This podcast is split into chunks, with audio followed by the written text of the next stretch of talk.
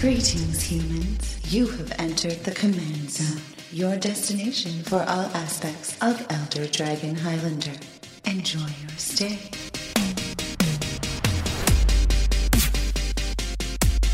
Hey everybody, welcome to another episode of The Command Zone. This is episode numero 33. I'm your host, Jimmy Wong. How's it? It's Josh Lee Kwai. And we were I'm once- Craig Blanchette. I just totally ran over your words. I'm so sorry, Craig. Dude, you Darn are it, like Jim. a pro now. Yeah, I was gonna do the like I'm Andrew with love, but He's like, guys, I've been on the show 15,000 times.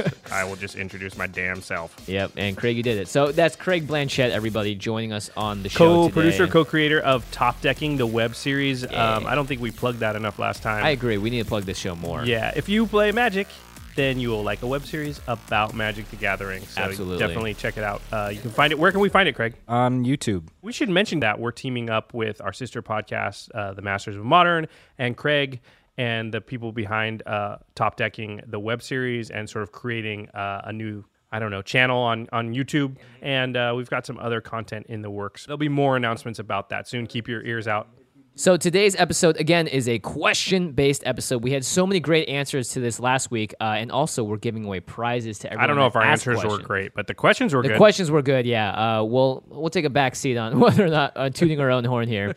Uh, but all of these lucky people asked us questions on Twitter or over email, and we're going to answer them. And if you get your question answered on air, you get a prize. You're a winner, winner. Winner, winner. Now, if you want to uh, actually receive your prize, then when you hear your name on air, you're going to have to email us Mm-hmm. at commandcast at rocketjump.com and give us your mailing address so that we can send you the cool stuff. That's right. Uh, so congrats to you guys all in advance, and I think it's time to ring the customary bell because you've won prizes. Bing!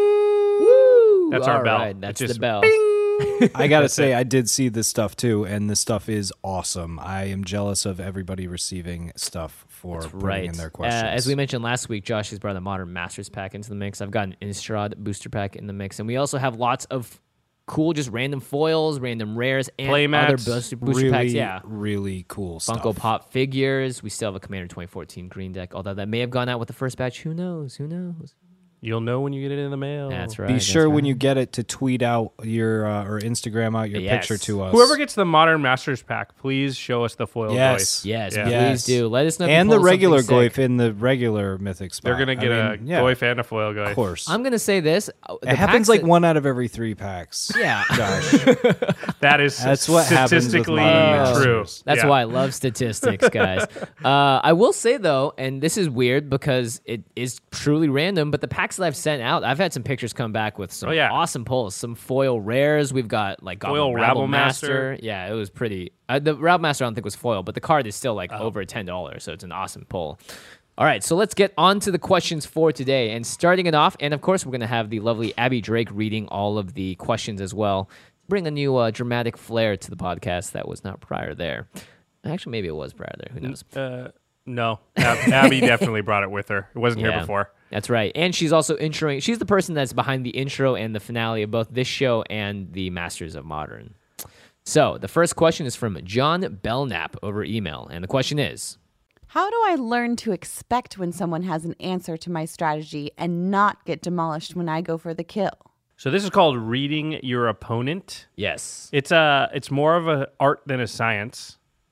Um, I think there's a couple things to look for. One is just open mana. Oh, Um, yeah, definitely. yeah, one is just open mana. The other is what color of that mana. And as you play more, you'll learn what colors are sort of to watch out for for specific types of things that you're doing. So Yeah. if white is open, you may have to worry about board ri- wipes. If blue's open, obviously counter spells.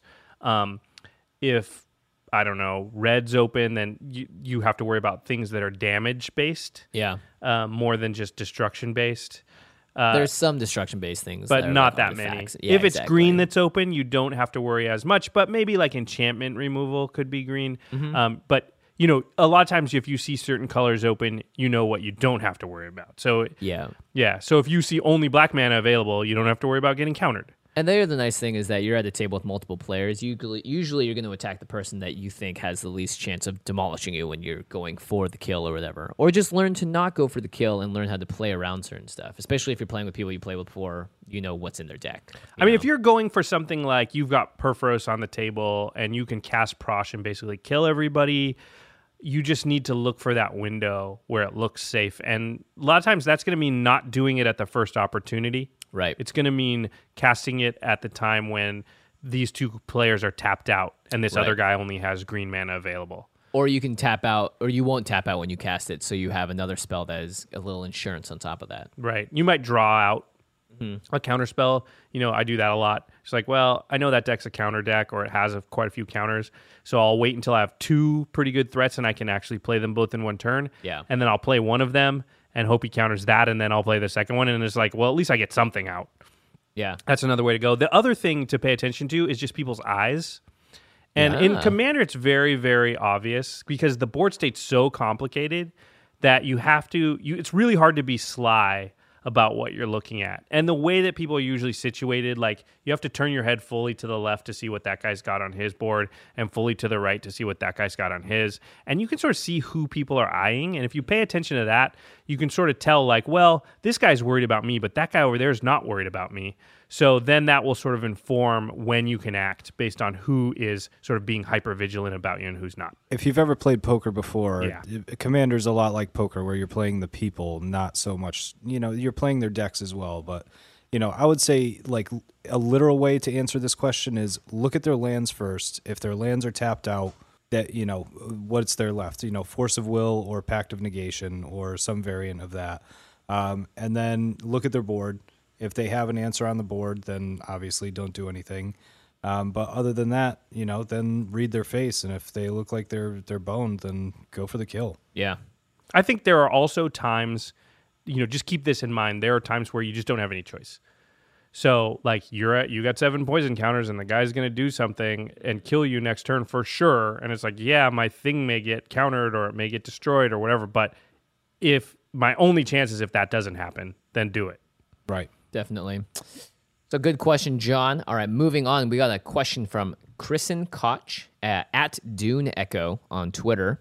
And the question is, oh, what? No, I just had, there was a guy at my high school and he spelled his last name K O C H, but it was actually pronounced Cook. So I, I'm not oh, saying, you know what? I think it actually is Coke or Cook. yeah. So Yeah. Sorry, Chris, Kristen. Uh, so the question is, Just curious, but what are the most unique commander decks you've encountered? Cromat? Josh's five color Cromat is definitely unique. It is very unique. Um, Eli, I'll shout out Eli, our, our editor. yeah. He has a dwarven deck. It's actually a barbarians deck because they have retconned all the dwarves to bar- barbarians, but it is an all dwarf deck, Yeah. and uh, it's pretty cool. Yeah, I like Um, dwarves. I haven't actually seen it, but uh, when we had Brian David Marshall uh, on our podcast, he talked about a guy who had an all white bordered deck, which I think is awesome, and I want to build one really bad. And it offends some people to no end, which is great too. I'm That- so that mad about. me. that offends Are me. you one of those? I He's have. You're a white border bigot? truther. I know. I've I've actually made a few of my decks all black bordered, and to go all You are one of those. I get You're it, monster, but Craig. it's You're one of those. How can you? You cannot keep the white border down, man. Yeah. all right. Hey, are there enough good ones to make it work? This oppression will not stand. I want to make it very clear that I am talking specifically about magic right now. No, no. I. hey, listen. White bordered cards are still cards. Yes. Right. They're Yeah. they are people. No, they're not people. They're just cards. they're just little pieces of cardboard. Um, that is definitely unique. I think I've seen some. Uh, the Ashling deck I played is unique because I, I mean it's like it's a Oh, yeah, variation on Phil from the Five Yeah. Commanders podcast it's like played a deck 95 that's lands and some 99 lands and an Ashling. Yeah, or in Phil's case, there's a few alterations in there, but it's it, you know that is a unique deck to play because it's Yeah, it's a very interesting board threat to keep in mind that you're also just kind of not worried about, and that's when you can get into trouble. Um, yeah. Greg, Trying to think of unique, unique decks deck. I've faced. I've I guess your infect is pretty unique in our play group, No, he's got nine of them. How but can he's it be the only unique? one. He's the only one that plays it. So, But I mean, it's not. He has nine. I've seen nine different ones. I mean, I like to think my Tim deck is pretty unique. I yeah, haven't seen one yeah, of those. the tapper, Yeah. tapper Yeah. deck. I like that deck a lot. I think your build of the Cromat deck is very unique. Uh, I think Dee's build of uh, Sigarda is very uh, unique. Uh, I like that decks are also unique to the players that build them. Yeah. 'Cause Yeah. it really is like a Freudian thing. Like your Yeah. deck is built the way that you. It's like a deep search into your soul. What cards you put in there. It- I mean, no matter what you do, you can't escape like who you are at the root of it, and Yeah, your exactly. deck will always show that. Whenever somebody has something that's like this deck is all dwarves or this deck is all you know soldiers or something like that, I have a you you know a respect for that because Right. it's like it's like okay, you you appreciate the lore of the game. You know, you're Yeah. a, a Melvin or whatever, A Vorthos. a Vorthos. Vorthos, Yeah, yep. Vorthos. All right, on to our next uh, question, or listener question. It's from Bruce. Actually, Bruce has a couple. He's at Brawlmac. Is that how you say it? Yeah, I was going to say Brawlmanac. I think but Bra- it's not. Brahmanak is kind of cool too. But Brahmanak sounds like something out of Lord of the Rings. at Brawlmac. All right, take it away, Abby. If you could only make a deck from one set or block, not counting commander sets, what would you choose and why? Ooh, wow. Okay, well, um, mine would be Time Spiral block. Time Spiral. I don't even know the cards in Time Spiral. Well. Time Spiral, Planar Chaos, Future Sight, they just have the most mechanics. It's the most complicated set ever Mm-hmm. made. Um, I think I heard once Mark Rosewater said that like before that block, the entirety of Magic had like 50 me- mechanics, Oh, and that block alone has like 48 mechanics. Oh my gosh, that's So- insane. Some of them were reused mechanics from because Right. it was a it was a it was a nostalgia set, but it, I just think it has the most complexity. And the other set I would say is Khans, and that's mm. simply because Khans is the only block with that amount of lands. Yeah, and also a lot of legendary creatures that are very tight. Like it would be a very interesting game if you Yeah, just that's had true. Khans, Actually, you have to have enough legendary creatures. It's really about the wedges. Yeah. you know. I would definitely go Mirrodin Besiege. Yeah, because it's got this card that Is that- Actually, Infect. actually, for a different reason, What? Somewhat. Sure, Craig. yeah, sure. The Praetors. The Praetors are some Oh, of my right, favorite right. EDH cards ever. Um, like Elesh Norn. Elesh Norn. Hellish Ugh. Norn. Uh, I think the Praetors are all going to get. Uh, I mean, there's been a lot of talk that those are going to get reprinted. I hope so. I, I mean, think so. I, I think hope so, and is I a little don't because I have impressively enough of them that like I'm monetarily invested. But and then again, I love those cards. I would mean, love to see more people. don't you wanna draft? I would them? love to see them in the hands Yeah. of more people. So go ahead. Don't you want to draft them? I would Can love you to. imagine love a to draft them. deck with oh my Elesh Norn? God. Oh. I- in like multiplayer. Oh, multiplayer draft. Yeah, it's true. We'll we'll have to do some conspiracy Modern Masters two Yeah. uh, ma- mashup drafts. That'll be fun. I'm really looking forward to uh, what Dragons of Tarkir is going to do to this block. Also, because this is the final block uh, of this of the of these three sets. Um, I would also maybe say the Worldwake block, but just because it would be really crazy. You mean the Zendikar block? Zendikar block, right? Yeah. Yeah. If you just got those giant Eldrazi, I mean, it would just be Eldrazi dominated. But I'm like, now I'm thinking like, wow, this would be really cool because you could like box it in a thing that's just like Rise of the Eldrazi, Magic the Gathering. Like this is what it's about. You know, it's about Eldrazi is my Eldrazi favorite out. draft Yeah. set ever. I, I couldn't argue with you about So it. it'd be just pretty playing with crazy. those cards. Yeah. Yeah. Uh, next question from Bruce. What are your favorite spells to cast in each color? And not, Not just red, Jimmy.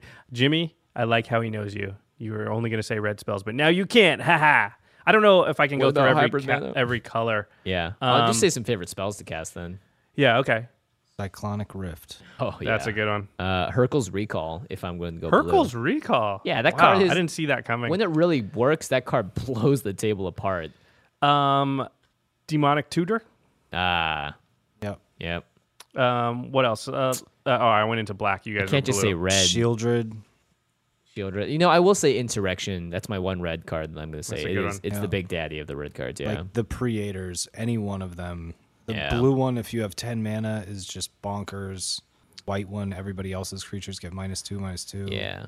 Um, Wheel of Fortune.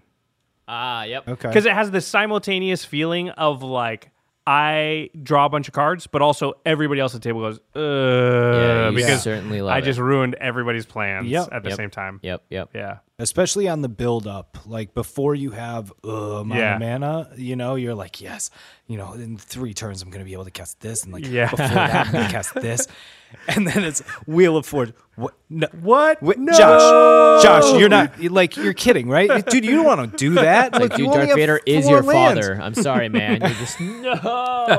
What is Wheel Yeah. of Fortune cast to play? One red and how many others? That Two. is certainly Two color, two in a red. So you can so- do it on so turn three. cheap. The best thing is if you do it on turn three, sometimes you just mana screw people. Oh yeah. Because 'cause you can just draw the up. seven card hand with no mana in it, and you've only dropped two lands, maybe, Yeah. and it's just like you could just randomly, which is not the goal of it. I usually don't play it on turn three, but I like to play it You're on like turn five or six, right when everybody's about to cast their like powerful stuff. Oh. Yeah, Well, I'm gonna say Blood Moon. Then it's one of my favorite cards. Oh man, Yep, it's the that's- worst. You took it there. We're going. I just you don't stayed hate with red. Wheel of Fortune like I hate Blood Moon. it's true. I actually don't mind Wheel of Fortune at all. Yeah, you ne- you're always the person at the table that's like, okay, this is cool. Let's see what I get. yeah. Everyone else is like, no, the best laid plans. ah, I've gone to waste. And honestly, let's not forget what's your favorite like ca- like uh, thing to cast when you're playing your commander. Your your commander, because Yeah, true. typically your deck is based me. off your commander. yeah, yeah. Oh, okay. Maybe not. Yeah, true. You're like the only person I have like that that's four. not true. Yeah, like half my decks, I just almost never cast a commander. Maybe not half. Yeah. All right. One last question here from Bruce, and this one is this one's kind of cool. Brainstorm a deck where the commander is replaced by a non mana artifact, but you can play any colors you want. So you're we're using an artifact that's not a creature. It could be a creature. It just can't be. It can't I be think like it needs Soul to be a not creature, non non mana. That'd be kind of cool. Yeah, okay, so- I think there are options for both. But What's the first yeah. thing that comes to mind when you when you think of like an artifact that's not a creature and not a mana rock? That- Scroll rack. that's pretty good because card selection. Yeah. selection. It's but it's card very draw. it's a very linear kind of thing. You could Well, build you- your deck could be out of it. anything with Yeah, that. exactly. Mm. So it's not that. I was thinking the indestructible one. Darksteel Plate. Uh, no, the indestructible. All artifacts are indestructible. Oh, uh, Uh, uh, Dark, Steel Darksteel- Forge. I what think. about uh, Akroma's Memorial? Ooh, interesting. You That's could do a pretty good. Give theme. your creatures like every Yeah. ability ever. That's a pretty good one. I see. I'm mean. My I went to like Ankh of Mishra, which is like all lands do two damage to you when you put them into play. Right, right. Or Black Vice might be a good one. Yeah. Black. Oh my gosh! Could you You imagine? just turn one Black Vice. And I'm gonna be like, build a. Jester's Cap deck. That's what I'm gonna do. That's another fact, right? Oh man, that's a really fun little, little uh, question though. Uh, I don't know, man. I, I, I just, Ankh of Mishra with a bunch of um, uh, land destruction would be just like though everyone would hate you forever. But what if you could make funny. a land your commander? What land would you make? Oh man, I would do Vesuva. Just could be whatever you want. Yeah, as long as it's in the battlefield. Yeah, that's true. You just never go. You can opt not to go first. well, you, you do like roll. Ink Moth Nexus or Mutavault or Yeah. something like that too. Uh, Oh, that's Strip true. Mine. Strip mine, yeah. I mean, Library of Alexandria is call. banned, right? Oh But yeah, yeah, yeah, yeah, Yep, there you go. Artillery and the cat. Oh, that's banned too. Darn. Darn. All right. Well, thanks for the questions, Bruce. Next up, we got some questions from Triumph. Is that your real name? Because that's pretty cool. You're at Historian327, which is crazy because my lucky number combination is 328. Well, not from that, but it's because March 28th. It's uh, my birthday. My birthday. My birthday. It'd be weird if it was just March 28th for a different reason. Than Just that. yeah, like I just love March, and uh, 28 was like an appealing number at the time. so there you go. All right, take it away, Abby. When you have a big old list of cards that could go in a deck, what are some tips for narrowing it down? Oof. This Well, could be a whole podcast. Yeah. Um, I think yeah. playtesting is really important. Pl- Just you know, play, literally. but you play have with to the narrow card. it down to test it. So True. print them out. There are places that you can go online and print out, you know, the cards, or just uh, rip up pieces of paper, put them in there, and write down the card that it is. And as long as you know what the card does, like Wait, uh, I don't like think these guys is- are saying, playtest. Yeah, I don't think this is as far as deciding which ones to buy. Right. Well, I mean, it could be just like if you want Yeah. to play test it and you I have just a list think he means like somewhere. I I want to include all these cards in my deck. How do I determine which ones actually go in there and which I don't? always just stare at, yeah, I stare at them and then try and like put down a list of which one, how many creatures, how many enchantments, you know, what, where's my graveyard Mm-hmm. recursion, what, what does each card do? Yeah, I think that's really smart. Yeah. What I do is I usually say, well, what's the deck trying to do? So let's say it's Karador, and I need a certain amount of cards that are going to put things into the graveyard, or a certain amount of things that are going to get things out of the graveyard, or whatever. Like, you know, if it's Nekusar, I need a certain amount of card draw, and I need a certain amount of, you know, cards that do damage to you when everybody, or do damage to everybody when they draw those cards. And then I just want to have all those columns, and I want to see like how many of each of those columns I mm-hmm. have. Like the stop hitting yourself deck I just built. Like, well, I need a certain amount of creatures that do stuff if they get hit. Then I need a certain amount of stuff that hits those creatures. Right. And then I need every deck needs mana ramp and card draw. I usually like to have at least 10 in each of those categories. Yeah. So then you start going, okay, well, really, when you get down to it, I've only got 10 or 12 cards that I really can play with. And then it's like, okay, do I want Swords to Plowshares or do I want Mortify? Right. And you just start making those choices. also, laying it out and seeing where the mana costs are could be helpful. Yeah. And also seeing if there's redundancy when you don't necessarily need it. So if you have all these cards that like token generation is really easy just go overboard on. So you just put all the token generators in there. But you don't actually need all of them. You know, choose the ones that work the best and have either the most modal uses, like Lingering Souls, I think is like an auto include just because it has flashback. You know, that's way better than um, just creating two one ones for one instant. You know, like so make sure that you're optimizing where you can, and don't be afraid to cut cards either. And don't be afraid to think about those cut cards when you're playing with your final list and asking yourself, should I have cut that? Should maybe I should try it and you know go back to it, but don't be afraid to cut cards. Otherwise, you're just going to be looking at this list forever. Like be liberal in your cuts, especially if you're trying to get it down to 100 just to make a playable deck. And then from there, you can ask yourself the questions about whether or not you wanted one of those other cards that may be removed. Yeah, I really think the first like seven to ten times you play the deck, your your brain should mostly, even more than trying to win the game, be saying like, okay, how does this feel? What do I wish I had in my hand? What am I have in my hand that feels like it's not doing a lot? And just making mental notes so that you can, and then it's not like you play the deck once and you start making those changes. You play the deck five times and you say, well, every t- all five of those games I wished that I had more card draw. Okay, Yeah. I need more card draw probably. Or all five of those games I wish that I had more mana. Okay, I need more mana ramp then. Or all five of those games blah blah blah. So that's another way and a really smart way to continue to tune it. Yeah, definitely. All right, Triumph's second question, that's two high fives for you, bud, is How do you decide when a card is absolutely too weak to be EDH playable versus being specialized but playable in the right deck? I think a lot of cards fall into the category of it's not playable unless it's playable in the right deck for commander specifically, because there's so many cards that are just based off your general. Like land sacking, for instance, would not be very viable in that many decks unless you're playing Titania. You Yeah. know, like it's much more useful in one deck than the other. Uh, this is uh, it feels like it, this always changes. It's it's definitely dependent on the card, and you just need to think about it in the world of the deck. And if it's just like a fringe card that needs another card to go off in the deck, and you have 99 singleton cards, like then it may not be playable at all. But if it's playable with your general and you know that you can get use out of it, but it's just kind of weak in other decks, then you have a card that is specialized. Good. I think you know by comparing it to the other cards you're thinking about putting into the deck. It's like you said about lingering souls, right? Right. If you compare that to raise the alarm, That's yeah, that's the card I was thinking. yeah, then all of a sudden it's pretty clear. Lingering Souls is just better most of the time, you know, because in Commander, we're not so worried about mana cost. And so the fact that it costs a little bit more mana is mitigated by the fact that you can actually use it twice and cast it out of your graveyard. So, Yeah. you know, that's what happens is when you start laying them out, like Craig suggested earlier, where you're laying them into like their little columns of like what role they're filling, then you compare each card within the column to the other cards in there and say, oh, okay, well, these three just seem better than the other ones. So I want to use only the best ones in each column. Yeah. And Craig, if it says infect on it, then it's playable, right? Yeah, Obviously. Yeah. All right. All right. Our next question is from Aaron Glock at a Glock. Easy.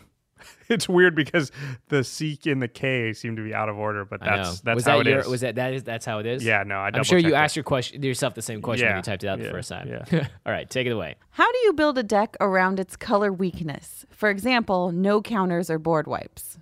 This is a very good Artifacts! question. Yeah, artifacts. Artifacts are your solve all for this. Um, in general, it is like like the big things like card draw or sometimes just straight removal like Spine of Ish Sah or whatever. I think the three areas that you're going to be the most need for are board wipes, Mm-hmm.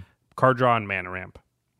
And card draw and mana ramp you need in every single deck, and board wipes you need in almost every single deck. And Yeah. artifacts cover you pretty well in all those areas. You've got yeah, Nev's Disc, Nev's Disc, Perilous. Vault, uh, Oblivion Stone. Oblivion Stone. Yeah. Those are your board wipes from artifacts. You've got Mind's Eye. You've got, you know, Scroll Howling Rack. Mind, Font of Mythos, Scroll Rack, Sensei's Diving Top for You also card have draw. uh, Consume the Meek, I believe is colorless. The Eldra or is it? It's one of the Eldrazi spells. That's a board wipe. All is uh, All is dust. Yeah, all is dust. I all think is is dust. colorless. Yeah, And then you have tons of Worn Powerstone, Thran Dynamo, Gilded Lotus, Sol Ring, uh, Mana Vault, Mana Crypt, like a ton of uh, Mana Rocks, uh, Chromatic Lantern. You know, we can go on forever. And Mm-hmm. Yeah. those areas are just nes- necessary in every deck. And then, like counter spells, every deck doesn't need counter spells. Yeah. So exactly. just there, because there you're are other in ways red- to counter quote unquote their stuff without actually countering it when it gets put on the battlefield. Yeah, you think of what a counter does, it just negates a card. Hmm. Well, Path to Exile negates a card too. So does Swords to Plowshares. Right. Like that's sort of a counter in a way. It's just it's it's slightly, Slightly narrow that yeah. it counters only a creature, and counter spell counters any spell. But you know those are the ways that you sort of simulate Hmm. that effect. And in the big picture of this too, building a deck around its color weakness, I think you just in general don't want to build your deck with a weakness that is easy to exploit that you can't appropriately deal with within your deck as well. So, Well, it's smart to know that the colors have weaknesses Mm-hmm. and you need to cover them. So if you're not careful, it's very easy to build a mono red deck that just Mm-hmm. if somebody puts an enchantment out, you can never destroy it. So you need to be aware of it so that you can put the cards in from outside. Yeah. You know, from the artifacts usually that do those things. all right. Our I- next. Oh, I huh? recognize this guy too because he Oh has- yes, that's right. I think he's won before. You're, you're going to get a second prize from us. Congrats for asking a great question, MTG Mindslaver at Nicholas Pizer. Uh, hopefully, I pronounced that right. Um, yes, you have asked this. a que- I believe. I believe you have one before. So, congrats. And the question is also a fun one. It is.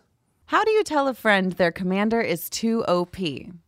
Uh, I think you just tell them. Or, I mean- or in a way that's reasonable because there are like we've we've talked about this a lot. Like, uh, someone being too OP, it's like at the same time you're responsible for that person being that overpowered, and there are ways to build your decks so that this isn't an issue.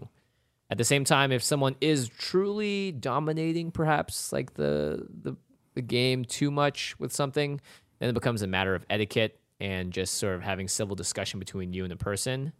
And that's a much that's like a very broad area. Like I don't know how much how I can really instruct you on how to. Talk it's hard someone because you know without knowing the people and everybody's personality i mean you literally the answer is sort of like it depends on the person that you're Yeah. approaching but i would say there are some good guidelines one is it's really it's really going to be tempting to approach somebody right after they've done the op thing that sort of m- made you mad and that's probably not a good time to do it because yeah, when the fire's hot. it's just not going to look like you're being reasonable. It's going to look like like if they just did something when Infinite killed you, and you go, your your commander's too overpowered. yeah, that's crazy. It's hard to That's take you seriously in that moment because you've just lost to it. So it's a lot better to sort of in a moment where you're not playing Magic before the game or or when you just see them someplace else and just be like, hey. Can I talk to you for a second and just be? Then it's it's very hard not to take someone seriously in that instance where they're coming to you and they're just saying, "Dude, you know, it might be a little too powerful. It's not it's not super fun to play against." Like, Yeah. you know, that it's I will take you way more seriously if you're not saying it directly after I beat you. True. Yeah, I would say beforehand is usually the best idea. Yeah. If you can see them, you know, putting it out, and then you could be like, "Hey, man, mine like not playing that. I brought, you know, my mid-range deck. I I don't think it's going to be much of a game for me. Or you like, know. yeah, or it's like, I'd listen, I appreciate don't have a it deck if you that- could play something else. Yeah. Yeah. Does Or somebody like- else have a deck? And it could be that the commander's not OP, or it's just that they're always going infinite. You know, you could say like, how do you tell someone that blank is blank? You know, like this goes goes across sort of everything. And and like Craig said, it's it's it's a matter of just being like, hey, I'm trying to test out something, or like, hey, like this guy's playing for the first time, or like, hey, so and so just doesn't want to play as much, and I really want them to play commander. So like, is there any other deck that you can bring out, or is there any way to uh, just you know, is there something that else that appeals to you as a deck builder or whatever, whatever you want to play, that could also be fun for you and still offer you the chance to win the way you like to, but also you know makes it a little more fun for the people that are getting into the game right now. Yeah, but again, changes with every situation. I think the key though is to communicate with the person. be honest about it. Do it in the right moment, but don't wait because what happens is if you say nothing, then the resentment just continues to grow, right? And when you eventually do inevitably sort of confront them about it, Yeah. then you're going to do it in the worst manner. Like it's not good to be like to just yell at somebody all of a sudden. You The know? pent up, yeah. Yeah, it's going to be much better to just uh, take it at a reasonable time, at a reasonable tone. Just you know, tell them, you know, honestly, Yeah. And but not in a moment of anger. Yeah, it's not about the player. It's not about the cards. It's Yeah. about the game. So just don't, you know, don't direct your attention like you are a bad person. Yeah, because you are exactly. doing this. Yeah, exactly. You can, you know, I like to use phrases like, dude, I totally know why you play that. It's super powerful. It looks fun to play, but, you know, it's not that fun to play against. I'm a little, I'm getting a little bored of it. You know, Yeah, do you think yeah. we can try something else? Yeah. Uh, I like Mindslaver's second question because it is very uh, Vorthosy to his name. So the question is, What is your favorite thing to say to get people either confused or on your side? ooh, little oh uh, man, I'm scared to say things because you guys, I play with both of you all the time. It's true. Reveal your secrets, Josh. Um, the things I might do for this podcast. notes. Well, I think something that generally works almost every time is, and it works in poker too, although you have to be less obvious about it, is just seeming disappointed with the way things are going at all times. At all times, yeah. Is just sort of sighing and just being, uh, uh and every time you But draw not your overplaying it, card. of course. Yeah, you have to be careful. There's a there's a way there's like a nice little wheelhouse where you're in, but you guys have seen me do it. Um, al- all the time, which is just like you never are like, oh my god, this is gonna be awesome. Yeah. You just never, ever, ever, literally 100 percent of the time, never do that. You always are like, I can't help it. I wear my heart on my Yeah, sleeve. Craig is the it. master of, Oh like- my god! When I get the card that I'm looking for, my face like lights up. you can see Craig, and he starts looking at Yeah. everybody's stuff, and his eyes are like super wide, and his head's like snapping. You know, it's not like slowly glancing at you. It's like snap to that guy, snap to that guy, snap to that guy, and it's like, uh oh, somebody's gonna be in big trouble. Yeah, exactly. Yeah. Whereas like I'm the exact opposite. I'm always like shoulders slumped, just looking down, just like, oh man, how am I gonna get out of this one? And the best You is know? when you get like from me, I'm like, "How's it looking over there?" And Josh are like, "Ah, not good." Because then, without even having to like say it yourself, you just Yep. told the whole table, and Yeah. everyone kind of it like it sits in people's see- memories. Yeah, you and you just seem like I don't know what I'm gonna do. Like, oh god, I. You draw your card and you're just like, ah, ah. I remember you said like I was like, "Oh man, it's not good," and you had played the same number of lands as everyone else. Yeah. but it was like five colors. So I was like, I guess it's kind of acceptable that Yeah, you can exactly. say that, even though you have the same number of lands. But like, whatever. Yeah. yeah. I just generally, I mean, I don't even think about it now. It's just an instinct, but it's like you just generally never at any point seem like you're in command. Do you do this in poker as well? Um, in poker, you have to be a lot more careful. Yeah. Uh, 'Cause poker is people will call different, you and it. and acting strong in poker is Is a good thing, oftentimes in your advantage. So in poker, right. you have to sort of be a lot more cognizant of it because in in EDH it's almost never to your advantage to be to act really strong. Every Right. once in a while it is. You have to bluster a little, but it's w- much more rare. Whereas in, in poker, a lot of times the right play is to make your bet in the most confident manner that you can because you actually want people to fold. Yeah, you're pushing people out of the pot. Yeah, you, you're not even necessarily bluffing. You just you know it's just better for you if they fold. Yeah. Sort of like you had to walk head tilted forward as opposed to backwards when you're playing poker. Yes, good. All well right. put. Next question comes from Jonenho at at Jonenho11. How do you feel about stores having EDH FNMs? Do you think it will work, and how would you approach it as a player? This is an excellent question. Uh, Helen Bergeot of the director of, I guess, I I don't know Competitive something or yeah, other? uh, announced that FNMs are going now open to lots of formats and Commander A slash whole bunch of them. Yeah. Yeah, is one of those formats. Um, two-headed giant, all sorts of other fun stuff, and it's great. This encourages the kitchen table aspect of the game. It gets people together to have a good time together, which is good for just things in general because people are happy, product is being sold, and the game of Magic is getting bigger. It's tough though because EDH I feel like is not conducive to what FNM as we know it is. You know, um FNM as we know it is a place where you go and it's not super competitive but it has a pretty big competitive aspect and usually there are prizes. You know, generally at the end of the night somebody gets some booster packs or whatever. And it costs money to, com- to play It as well. It costs money to play. Um, and this is tough in EDH because, you know, EDH is built around the board game aspect and the multiplayer aspect, and there can be a real, like, a lot of feel bads happen when you get teamed up on, Mm-hmm. and this actually encourages it. Uh, it encourages collusion, and what collusion is that's different than an alliance in the game. A collusion is if you, if let's say the three of us went to the store and we said, listen, they're doing four player pods. We're just going to team up on the other guy and make sure one of us wins. You know? Yeah. Because there are prizes involved now. And that hurts the integrity of what EDH is. And so I think the way for FNM to work, and this isn't perfect, but it's probably participation based hmm. more than you won. Because you can't say who won. No, I think it- from the papers that I've seen of how these things work, it is largely point based, and it's more. It's not if you kill five people fast. It's you know you get points for doing certain things. So. Yeah, point systems are interesting, but they subvert the game too.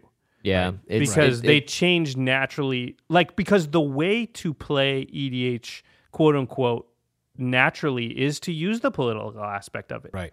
But that's in a game where everyone is playing the same game. So there wouldn't be collusion before the game. Like there'd be no advantage for me bringing my three friends and just agreeing before it ever starts that no matter what we're going to kill we're going to team up and kill whoever. Yep. you know it's saying that as if everybody at the table didn't know each other and never knew each other coming in and wouldn't have any reason to you know have any history together. You know that's what makes it really tough. So point systems i think are imperfect because they're trying to corral something that you shouldn't be able to corral, which is pol- politics. Yeah, it's very hard to make EDH a game that works in a competitive sense. Uh, that's, why That's I quote think- unquote fair. Yeah, I think. I mean, obviously, I think one v one EDH would be very simple to police and make sure it works well. Once again, to the But then it's not really EDH, is it? Yeah, or it's, it's- secret partners. If they add secret partners to it, you it's know, just hard to quantify though, like who do- wins and how does that person win, and can someone that doesn't be uh, that isn't the last person standing win? Because with a point system, that could actually be the case, right? Like you could have enough points potentially by doing other stuff that you're declared the quote unquote winner of a game. I think it. I think in a lot of ways it actually limits the kind of deck building too. Because if you're really focused on, like for instance, the highest way you can get points is by killing another opponent, then that's going to be the focus of all your decks, and it, you're going to have a very different meta than is previous. Like has been maybe just established by just playing for fun at your local game store. So I would be very careful if you're an LGS that you don't mix the competitive with the social part of, of EDH too much. And I know there are people with competitive edges that want to play the game competitively.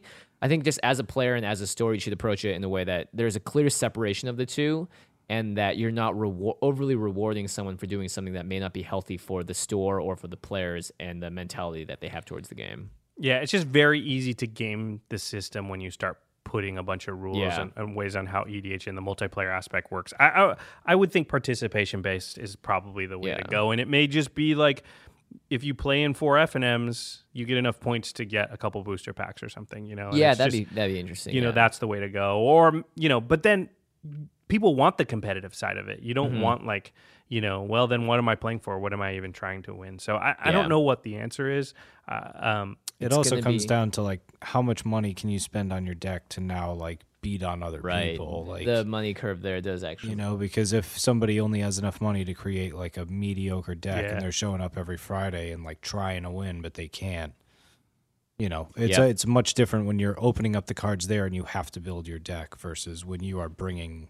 Yeah. well yeah absolutely. but standard works modern works standard legacy modern, works yeah. you know but those have natural competitive ways that they're meant to be played because i'm mm-hmm. playing one-on-one we both agree to the same rules coming in edh is just so much variance from that because now it's like well i'm playing but if i can convince jimmy to team up with me then it's a totally different game and if i can if i know jimmy before i walk into the store then it's much easier to do that and so all of a sudden like certain people have way more advantage coming in Yeah. it's just it's a really sticky wicket. I don't know Yeah. what the It's tough too because I think stuff like legacy tournaments fall into the same category. Sometimes people can out money someone else for something, and there's just Yeah. other weird restrictions when you have an eternal format. Yeah. So I think uh, it's going to be tricky ground, and I hope I hope there are some success stories at local game stores. that- hopefully somebody figures it out. You know, Yeah, I me be personally, really. I, I don't tend to want to have any desire to play EDH competitively like that. I'll play draft or sealed competitively, and I play EDH with my friends, and you know, with strangers we meet.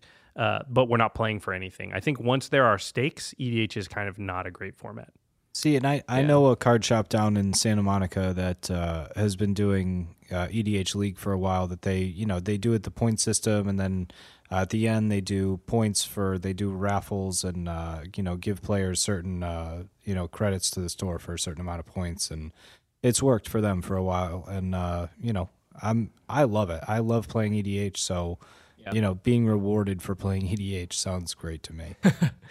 That's right. So also, if you guys, you know, if you are part of a game store that's trying to do something cool and fresh and maybe is the innovative way to do it, let us know because I, I want to know. I want to find out because I'm always interested in this sort of game design stuff and game experience stuff. Um, all right, moving on. We have a question from Mike Murphy at Gonzo Papa. I think that's my favorite Twitter name so far. that's pretty It's sweet. awesome. Uh, and the question is, What is an effective mana base for a commander deck, and how important are fetch lands in the format? Well, effective mana base, I would say that most people play too few lands. Mm-hmm. Um, I, I see a lot or hear about a lot of 33 land decks. oh my th- gosh, yeah, out of a um, hundred, Yeah, Ugh. because the old, old, old, old, old, uh, um, sort of standard operating procedure was one third of your deck should be lands. Mm-hmm. But I th- feel like that's sort of a little bit antiquated, and also it's so bad in Commander to have a game where you don't draw lands. It's Yeah. worse than other formats because our games are longer.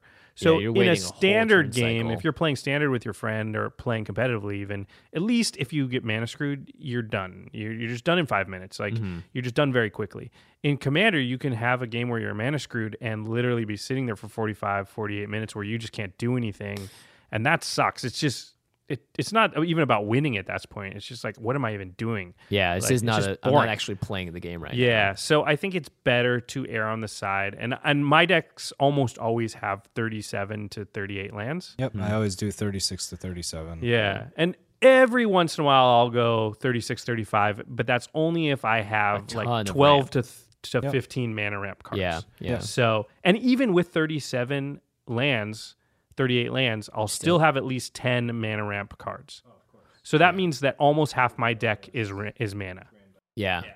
Yeah. So, and then as far as the fetch lands part of the question, It's I interesting. just started running fetch lands, and I so if you're running like in my Rafiq deck, fetch lands are fantastic. I'm I'm able to cast Rafiq when I want to cast him. I don't have to wait for my mana base to match up, you know, on fifth turn instead of on turn 4 Um, so if you're going to cast your commander as soon as possible, like Jimmy, your deck where uh, you get your commander out and then you start putting counters on them and creatures cost that much less. Oh, Animar. Yeah. Animar. You know, You like you want to get him out ASAP. Yeah, and absolutely. fetch lands are fantastic for that. Yeah. but, you know, in uh, in Karador, I do have my fetch lands in that, but that's because I'm also running uh, a uh, Crucible pack package that just helps me fix up my mana base if you know a Blood Moon or something is thrown because I want that to be as consistent as possible. Yeah, if you want to talk about fetch lands, I'd say look to what modern does, uh, because fetch lands specifically let you look for a certain land type. So let's say mountain or swamp with bloodstained mire, and in that case, usually uh, and you can get a mountain or a swamp, but you can also get, for instance, um, Shocklands. Shocklands from Return to Zendikar. well, we can get dual lands. Yes, and you can also get dual lands as well. So if you look at modern, they're always grabbing shock lands and stuff, and that really does help fix your mana base up. So fetch lands are important. You're not gonna they're not gonna be the dominating part of your mana base, but if you are able to search up dual land shock lands from that, and I think that's the most affordable and uh, Well, the- shock lands are, dual lands aren't. right dual lands aren't, but I think I mean I think shock lands are the most going to be the most common option for most players. And there are also other unique uh, mountains and forests, especially, Right. and you know uh, all of the different uh, basic land types. There are special lands that they've made over the years that uh, have those basic land types, but you know have some other special ability as well. So you can search those up. Yeah, I mean, fetch lands are good. How important are they for the format, though? I, I feel like, you know, I feel like land is like I'm fine playing guild gates. I'm Yeah. fine playing refuges. You know, they're just the, they're just not great lands in general. They wouldn't be played in Mm-hmm. Or the vivid lands or and something. stuff, yeah, yeah. exactly. Because usually it feels like commander doesn't come down to that precise of like if I don't have my eighth mana on turn eight available to me, I lose. Mm-hmm. It's just not that kind of format generally. So being a turn slow doesn't tend to matter too much. I mean, obviously, if you want to optimize, fetch lands are great. Yeah, But a lot of times being not optimized is in your favor Mhm. I think because you're lands- less scary. Yeah. And I think fetch lands are really just important if you're running like five color because then you want to have the option to get the land that really helps you out the most, you know, to get that dual land. Cause Yeah, you- the great thing in in like Cromat is like something that fetches a plains or an island literally fetches me any color I want. yeah, exactly. Like a bloodstained mire can get you two colors that aren't even close to it. Like you can get steam vents because you can get red Yeah. with it. So I mean, you can get Badlands, Underworld, uh, Sea, Bayou. Mm-hmm. Uh, you can get,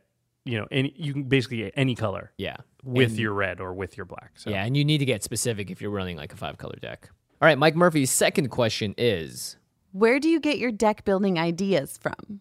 I'd like to say I get it from a lot of from of it from Reddit and EDH, uh, r slash slash r EDH F now r slash EDH whatever, and r slash Magic TCG because cards pop up, ideas pop up all the time. I also get a lot of ideas from just you guys playing around, you dudes.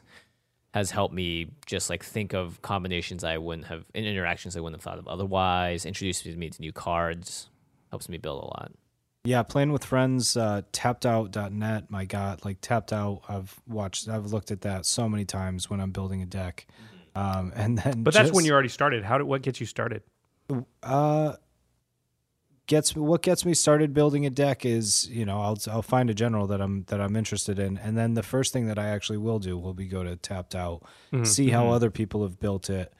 Then uh, you know if if I've played against it though with you guys, obviously that'll play into it. And when I'm walking around my local, uh, you know, card store, just looking in the uh, in the window and seeing what they got, you know, that's always interesting too. So can Yeah, spark some ideas. Yeah, it's an interesting question. I don't know how to answer it. I don't. That was actually how I got uh, into Grand Arbiter. I saw Yeah? it at uh, my saw it? local card cool. shop, and I was like, "Wow!" Yeah. Yeah, I, Holy I think that's how I, that's where I get my ideas or how I start is like I don't actually actively. I I don't think I've ever just been like I'm going to build a deck. You know what I mean? Like I think I've always just like as I'm sort of looking at new cards as the new set comes out, or I'm looking at you know going through old cards, building another deck. A lot of times, well, this happens all the time. Actually, is like I'll be building, putting together a deck like the Stop Hitting Yourself deck I, I put mm-hmm. together recently, and I'm just going through a bunch of cards, you know, and I just have this box of cards that are like cards I want to use somewhere someday. And so at the end of like I've got a list, I've got all the stuff I want to put in this deck, and then I pull out that box and I just go through it and see if there's anything in there that I want to put in the stop hitting yourself deck. And as I'm mm-hmm. doing that, I'll be like, come across this card. And then there'll be uh, some card like Arcbond from Fate Reforged Oh gosh, Arcbond. you know, or something like that, and I'll be like, oh, that card just came out. This card I've always wanted to use. Okay, put those two together, and then I start, you know, all the possibilities start swirling, and then I start go. It's a you know, possibility storm. Then I chase the rabbit hole from there. So I think that it's really just about letting that spark organically come. Josh found this Planeswalker Spark, and uh, the deck builder within him launched into uh, launched into, into action. That's why Um, whenever that happens, I end up building the deck in like a week and ordering all the cards because Right. it's It's like like when a that's fever dream, right? Yeah, it's just like this flame and it's this it's this fire and it's gonna burn out really fast and I just want I need to take advantage of it otherwise Yeah. Well, you yeah. got to burn out the fire or your wallet, one or the other. or both usually both. Definitely. All right. Our next question comes from Ken Schlosser, and this might take the title for my new favorite. This is name. an awesome Twitter name. It's at Cephalid Sushi. sweet. Does it have a tide counter on it? The sushi comes with a tide counter. yeah, and it's delicious. Oh man, I'm, it's making me hungry. All right. The question. Should I invest in making one deck that I'm really happy with or diversify and make many decks that maybe aren't as complete? Greg, how much? How much? How much do you want to spend? Because if you make a few decks that you aren't that happy with, guess what? You're going to be spending your next paycheck to make yourself happier with the decks. Right. That's a really good point. So Yeah. you know, like, how much do you really want to spend? Yeah. Honestly, I, I like seeing it as like don't if you if you if you want to play commander, you're going to build some decks. Like obviously, if you ask this question, I think there's someone in you is also going like I want to build more decks so I can have more commanders, but I don't know how should I, how I should spend. I'd say start off with one deck, you know, or start off with a pre-con and then go from there. Um, and once you finish your first deck and get it kind of close, then I think you should start thinking about your second and third decks because I feel like the best decks instead of making a bunch at once, I feel like the the way that you're going to make the best decks is, or if you is if you make a deck in one color pie specifically, you're going to want to make a deck in another branch of it, and I think that will allow you to diversify your commander portfolio a lot better because you're used to playing one deck and maybe you want to try something else out. I think that's going to help you out. But there's this moment I think that comes for everybody, especially when you build that first deck, where you're you're faced with the question, and the question is, I have a limited amount of money to invest in this hobby, mm-hmm. and I can invest that money either continuing to perfect what I've got, or I can let that sit and I can start something new. And that question really you launch off. is hard to answer without knowing what your personality is. But Yeah. both are okay. You know, it's just what do you want? Do you want one very powerful deck or do you want a couple sort of slightly less powerful decks? Right. You know, and that's what's going to happen at first and then you can have two decks and then you that question comes again. and the question is, do I want one two powerful decks or do I want one of these decks to become more powerful or do I want a third? And we can tell from the way that this question's phrased. This person's a spike. I mean, they they want one powerful deck. Yeah, and and I think there are advantages to having a second deck. And the- absolutely. and the advantages are they don't know what deck you're playing, and the advantage also is, hey, listen, one deck's really oppressively powerful, and the other one's not. Yeah. and you can sort of negotiate with your play group, or not negotiate, but it's an olive branch, right? It's like I beat you twice with this deck. Okay, I'll pull up my not so powerful deck. We'll have fun. Right. And no one's going to game. no one might hold a grudge against you for that. exactly it's like the uh it's like the pressure meter you know and you let some air out so the pressure goes back down. And, Right. and then you play your oppressive deck and the pressure meter is getting back there. It's Uh, getting see, into the I'm red. Gonna, I'm gonna And then- recommend something else. I'm gonna recommend go for the deck you want, make the make the powerful deck, and then with 20 extra dollars, make a black and green Glissa the Traitor infect deck with non-foils, just basic instants and you know and commons. You're a monster, Craig. You are a monster. You'll You don't want two, anybody to like this You'll guy. have two unbelievably powerful decks And that no you can friends. just beat face every time. It's okay. Gliss is my friend now. She's my best friend. Here's the thing: I actually believe having a, not, a, a deck that's not as powerful and playing that sometimes and and giving that to your play group Mm-hmm. actually will make your win percentage go up. That's right. I could see that, Yeah, I could See that too. But I say Uh, I forget that. Yeah. No, never. We've got too much experience playing with you, Craig, to know that you would ever mean any different. Um, our next question comes from Jeff Lutke. Hlutke or Hluk. Hluk. I could see it being pronounced a number of ways. It's a tough one. I Yeah, don't know, uh, but and- his Twitter name is uh, easier. Yeah, at Falcon Jeff. Um, and his Millennium Falcon. Millennium Falcon. I'm I'm I just hope gonna so. assume Yeah, or Falcon Punch, like Captain Falcon. Millennium Falcon's cooler. Yeah, it is cooler and and much faster. Uh, all right, his question is How do you approach playing with different power level playgroups? My meta at home is very different than my meta at school. Uh, different decks is one good Different way decks to do yeah. it, That's and the- another the way is obvious just to make those sort of like um, those game time decisions, as Yeah. it were. It's just like, oh, this is this meta is a lot weaker. I'm just not going to play this card. Yeah, I have it in my hand, and I'll just pretend I mulliganed. Or yeah, or just if you draw it in your opening hand, you can mulligan in a way that's going to con- be more conducive to a just less aggressive, you know, meta or Yeah. whatever it is Yeah. in that case. Yeah, always remember that you control if you're OP or not. Yeah, it's true. You can just choose not to play cards. Yeah, Right. yeah, I you mean, can turn your. You've done that. You a can few put a handicap. I can't easily. do it. I, I can't do it all the bring time. myself I- to not play. we were playing this up. game with um, the guys from the Masters of Modern podcast. We played with them a lot, and I was playing my Nekusar deck, and I had all the stuff out there. Everyone was drawing a ton of cards, and Kessler's sitting to the right of me, and he's just having a ball. He has he has um, he has Reliquary Tower out. Oh yeah. He has. Consecrated Sphinx out. I'm making him draw like everybody draw like a ton of cards. Plus, I have Teferi's puzzle box out. So what that means is he literally has 50 cards in his hand, and every turn he exchanges that for the 50 cards in his deck. So he's seeing his entire deck every other turn, whichever cards he wants. He's just he's just having the time of his life. I'm sitting there, I'm staring at all the cards that will kill him for having all those cards in his hand.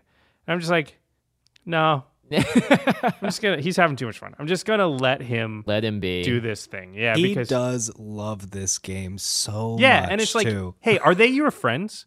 Yeah. Because if they're your friends, then them having fun should be like that should make you happy. And if that does, Yeah. then there are going to be times when you're like, you know what, he, they're ball. having a fun. It doesn't matter if I win this game or not. It's you know my You've self worth is won, my self worth is not tied up in whether I win this game of EDH or Commander, and it's just feels so much better to just look over there and the guy's just having fun. He's playing all this stuff and he's doing crazy stuff, and you're Mm-hmm. just like you you just kill everybody, man. You do it. And the thing is, like, that's what brought me into the game originally was that feeling, that sort of joy of being able to do stuff and doing fun stuff and doing the stuff that you've spent money and time investing in this deck to do that. So, I mean, I think I, I love the idea of playing with a more relaxed meta because I think that just in general can make you a better, I don't know, a human being in general because you get to, you know, have joy at other people having joy, which is Yeah, a exactly. wonderful thing. I've said this many times, like uh, when someone's about to go off and the other people want to concede, and I'm like, don't, don't concede. Let him do the thing, yeah, man. especially if he's never Yeah. done it before. or, yeah, You know, just he he came up with an idea. He looked cards up on the internet. He went on tapped out and looked at everybody else who built the same deck, and he did, built it better. And he's about to finally put this four card combination that he had in Magical Christmas Land in his head into play. And you're going to concede on him? Come on, what kind of friend are you, man? Let him do the thing. Yeah, because if you were in his case, you would want other people to let you do the thing as well. Yeah, it's know? like people want to like take it away from you. They want to concede so that you don't beat them. Yeah. So you don't do the thing. So you don't have that pleasure. Why? yeah. Why? What does it cost you to let them have that? Well, it costs you losing for But a you little lose bit if- longer yeah. than had you. just- yeah, it's true. It is very. I just silly. don't get that. Just just get outside of yourself for a few minutes. Like, I think the the also the more you've played it, just games in general, and you have those moments yourself, and you understand what it's like to be on both ends of the spectrum. I think you'll you will eventually sort of grow into that in general. I I feel like the more you play games, and the more, you, especially stuff that's politics based, because you understand what it means to hold a grudge over a long time. You understand what it means to like sabotage something, and you'll understand at that at the right moments when to let other people just have their candy. ha- let them have their candy. Yeah, exactly. Don't steal the candy from the baby. Come on, guys. All right. Next up, we have a question from Andre, uh, Andreu. Andreu Fernandez. I almost said with a French accent at first, and that was not correct. At A Ferries. What special rules would you recommend to set up in a group to avoid games becoming too long or one sided? I don't like special rules. I think it's all dependent. I'm okay with a special rule as long as it really makes sense and there's a good justification for it. For instance, a seven player game, you have a two minute time limit. That's a special rule that I can live with. Yeah. Even when we played seven players, though, we didn't say two minutes. We just Right. said, listen, guys, everyone's going to have to play fast, okay? Or secret partners can also speed up games a lot. That's Mm-hmm. true. I don't know if that's a special rule. It is. It's We keep it adds threatening. rules. We're to gonna the game. definitely do a special partners like episode. Yeah, secret partners for yeah. sure. I, I, It's here's awesome. the thing I think of as special rules, though, is just like sort of fly by night, shoot from the hip type rules that you're Oh, just making right. Mm-hmm. up. Like you got listen, you're not a game designer. Your rules not going to be balanced. Like I just in general don't don't like. It feels like in the old like StarCraft days when people used to like play like I don't know if you guys played StarCraft, but there was always these people and they would play like no rush for 15 minutes only on this Oh, map, right. blah blah blah. Like Yeah. it's just not the game. Like that's just training wheels. Like knock it off. And in the end, that's going to hurt you more than it's going to help you. Yeah. Because Yeah. you're going to learn to play in a certain way. That's not how the rest of the world plays. And you want to be able to go to GPs and play with people If and go to somebody- local gaming stores or sit down with Jimmy and I someday. You know, if you run into us and play games with us. And if you're not playing by the same rules, we can't do it.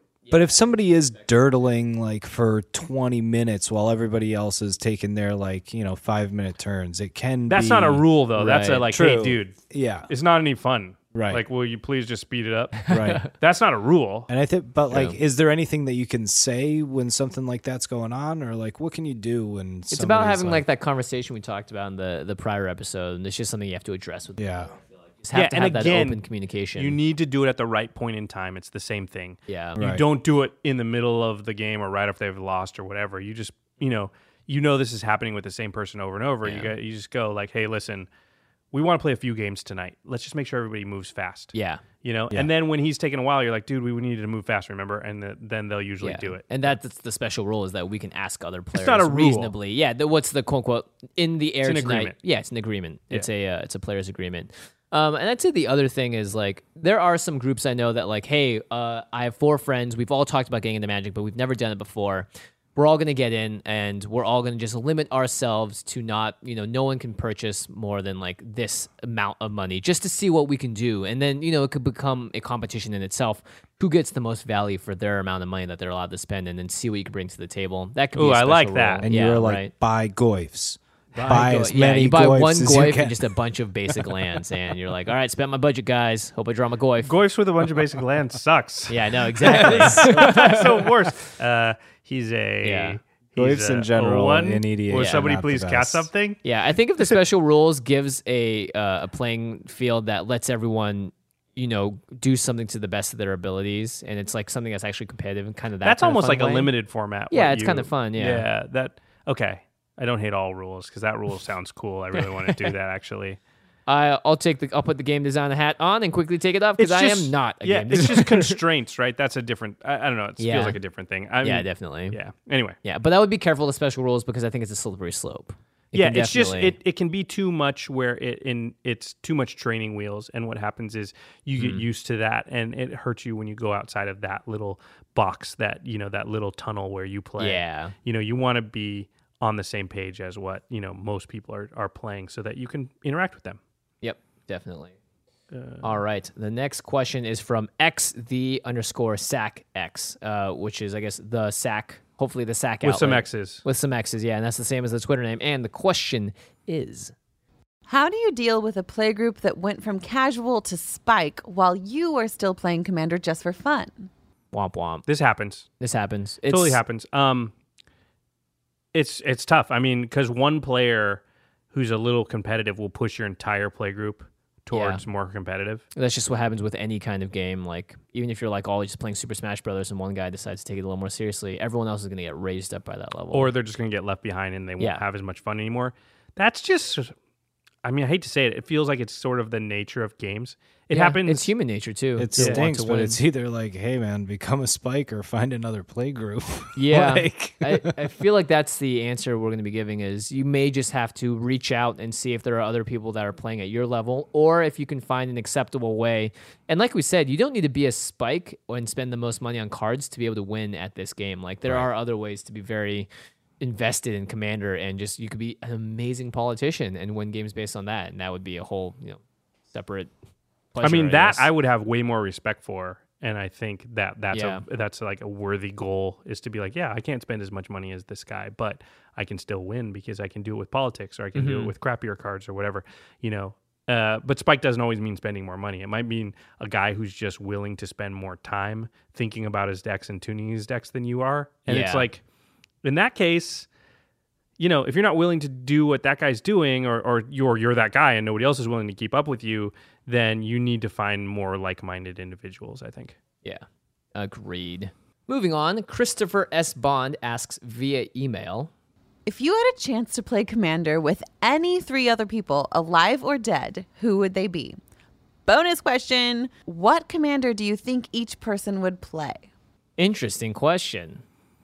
I'm I'm assuming that if you revive them from the dead, they would be able to play commander. Would it be them at the like the prime of their life, or you know, would it be? I think you at- can choose when, right? Okay. You, yeah, you won't Alright. get them right before they're they're they've died. Okay. Um, Don't go for me. I would. Well, go ahead. I'm gonna just say this. I don't even know that much about the person, but I feel like someone like Winston Churchill would be very interesting to play a political game of EDH with. It feels like he'd be really good at it. Yeah, maybe he'd be I don't know. You could just do by like of Trust. Sun Tzu, Sun Tzu, yeah, Winston Churchill, and maybe like Napoleon. Napoleon. If you just wanted to get destroyed, in different ways, mind Yeah, you. I'd love to see a Gandhi deck or like a Jesus deck that still manages to win without actually like inflicting bodily harm. like he just plays like turn to frog a bunch instead. he mills you out. yeah, Oh, and you end up definitely being on his side at the end as Una, well. Queen of the Fae. So Jesus would be Una. I guess so. I mean, we're trying to figure out what commander matches up with them. It could be really anything. It'd be interesting. I think you would want to go and find people that you respected for either like military prowess or like inventors. Like I mean, the way we play Commander is like we're sitting around and chatting a lot of the time. I might not mm-hmm. even care how they play I want to. I want to play Yeah, against right. like John just Stewart, man. Like I, someone interesting. Yeah, Like, exactly. Yeah. Yeah. it might be like, I don't know, like a great philosopher. yeah, that'd be great- amazing. Yeah, just It'd be just so like cool just to see Einstein what or, they would know, play as well. Yeah. Right? How they build the deck. And how it's still effective in certain ways, or like how they Who would Einstein play? He'd play blue, blue, Is yeah. it? maybe. He'd play something that would involve math. What what involves a lot of math? He'd play an artifact deck. Like, is there an I feel like he would want to take. EDH deck? I feel like he would want to take. Storm? Oh, storm, yeah. Or he would be taking Storm's extra. like the hardest. okay. thing he'd to be play taking extra turns All too, right. for sure. He'd be messing with time and space itself. Yeah. All right, Storm then. Yeah, there you go. Um, yeah, I feel like you could just choose great military leaders, or like Leonardo da Vinci. I thought you were would gonna say DiCaprio, and I was going to be like, what? Yeah, Leonardo DiCaprio, just because I want to meet Leo. Come on. Yeah, it'd, be- da it'd be Vinci really would just cool. be doing like altars to all the cards. Yeah, and he'd be playing ornithopters and stuff. Like, yeah, he would definitely be. He would focus heavily on Terese Nielsen art because I feel like that's very much in the world of his sort of creatorship and the craziness. What do you Uh, think like Stephen Caligula Hawking. would be? Caligula? Yeah. I have no idea. Be a mono red. mono red. Yeah, I, I was gonna say Genghis Khan would be mono red, but I feel like he would just be the Mardu horde. Mar- Genghis Khan would definitely flip the table on you if he lost. I know Oh that. yeah, that's for sure. Yeah, I feel like Genghis Khan. and he'd be like playing with Gave Mongolian cards. What if He'd you didn't know what the card did? He'd Yeah. Yeah, Rakdos. Rakdos. Okay. Yeah. All aggression, no regret. He has to play Mardu Heart-Piercer because that's the most Genghis Khan card ever printed. like, and a bunch of P3K horsemanship cards too, of course. Yes. Uh, great question though. I really like that. Um, but yeah, like Josh said, I would I'd like to just talk to them for a while and just put the cards aside, maybe. It'd be cool if the game itself, like I think that, would yeah, that would I would go in that direction. People who I don't care about the game so much, I just get to sit at, sit at the table with them. Yeah. All right. Uh, our next question comes from Richard Blakely at Kirito552, which I believe is a shout out to the anime Sword Art Online. And Richard asks, What is the best cloak and dagger commander? I'm gonna say Edric, Spy, Spy Master. Master of Trest. Yeah, he is the without Spy question. Master, right? Without question. there you go. So many. That was the quickest answered question yet. So many rogues in that you'll yeah you'll be able to equip anything you want. Yeah. Or there's also um, is it Lazav, Dimir Mastermind? Or the- yeah, the, guy he's that- not as cloak and dagger as Edric. true. But doesn't he doesn't he have a cloak and dagger in his art? I don't know. Maybe Probably does, but he's not as cloak and dagger as Edric. that's true. Edric is definitely. But and especially with with Edric, you build it with unblockable creatures, and then you just draw a ton of cards, and Yeah. that that makes it untargetable. He's the Spy Master. Yeah, He you can't get Spy more Master, cloak and yeah. dagger. All right, Uh, next question. Have fun. unless You're you can make Whisper deck. Silk Cloak a uh, commander. By the way, that deck way better one on one or one on two than uh, in big multiplayer. definitely. All right, Richard's next question. Are there any good black board wipe spells? There's lots. Ready? Crux of Fate. Ah, Damnation. I was gonna say damnation. Um, we're gonna go with Decree of Pain. Toxic Deluge. Good one. Um, Black Sun Zenith. Oh man, you keep taking mine. Um, you you got in the bad seat because you're in the third seat. I know I'm in anyway, the third that's a lot. We're- yeah, there are a bunch. that's- uh, Damnation is the most expensive out of all of them, but a lot of them are very cheap. Um, Toxic Deluge, I think, is one of my favorites. There's It's- also- Toxic Deluge is one of the best. What's the the one best board destroy wipes. everybody else's creatures? Uh, in Garruk's Wake. I don't Um, know. I think we gave him enough. Yeah, there's Yeah. a bunch of blackboard wipes out there. Uh, you could also just uh, look up this on Google, and usually there's some forum thread on MTG Salvation or whatever that has this question answered in detail, but which is my always nice. favorites: Toxic Deluge, Yeah, Toxic Deluge is is amazing. Unbelievable, and any others that you would think like uh, like a staple, like a have to have. I can't. I mean, I think in Garruk's Wake is hilarious if you can get it cast, just because it's destroy all other creatures and like. what's the hey, what's the one decree of? There's Decree of Annihilation? Decree of and Pain? there's Decree of Pain. Decree of Annihilation, I think, gets rid of everyone's stuff but yours. Uh, which one draws you all the cards That's for the decree ones? of pain. I Yeah. think. Oh, They're both of. Annihilation Which- is Why actually are we still red. talking about yeah, this? which is red. Yeah, it's true. Guys, we've answered his question like thoroughly. Yeah, it's true. All right, next question. Are there any good cards that synergize with Nekusar the Mind Razor? Okay, I'm gonna answer this one really quick. Episode 13. There's a ton. Just go listen to it. There's a ton, and they're actually in all five colors as Yeah. you would have it. Well, most of the ones that synergize with him are in the right colors. yeah, definitely. All right, so that is all the questions we're going to answer for now. So hopefully you heard your name.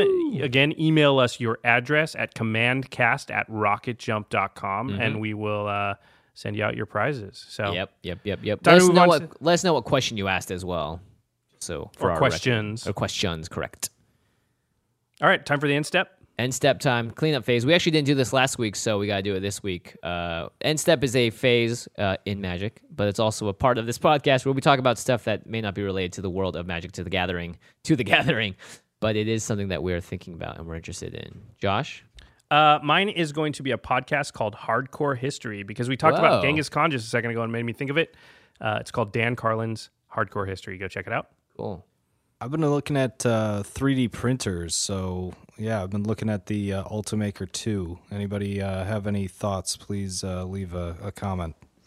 All right. And the the cool thing I found this week was the ROLI keyboard. It's R O L I. It's this crazy pressure sensitive keyboard that doesn't look like any keyboard you've ever seen, but it creates like it like makes instant Blade Runner soundtrack music. So if you guys haven't checked that out, there are some really interesting videos on that as well. Very cool. And also, I guess I, this is two weeks out, but the shirt is both white and gold and purple and black. so if you guys remember this, No one two will weeks talk about later, that two yeah, weeks later. exactly. Yeah. I, I'm interested to see the people that are still finding out about it or don't know about it by the two week period. So let us know as well if you just found out about this crazy blouse thing. Dress. Dress, bro.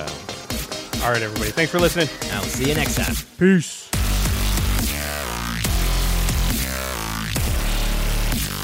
Thank you for your attention. For further inquiries, send an email to commandcast at rocketjump.com or ask us on Twitter at JF Wong and at Josh Lee Kwai. See you later, alligator. Greetings, humans.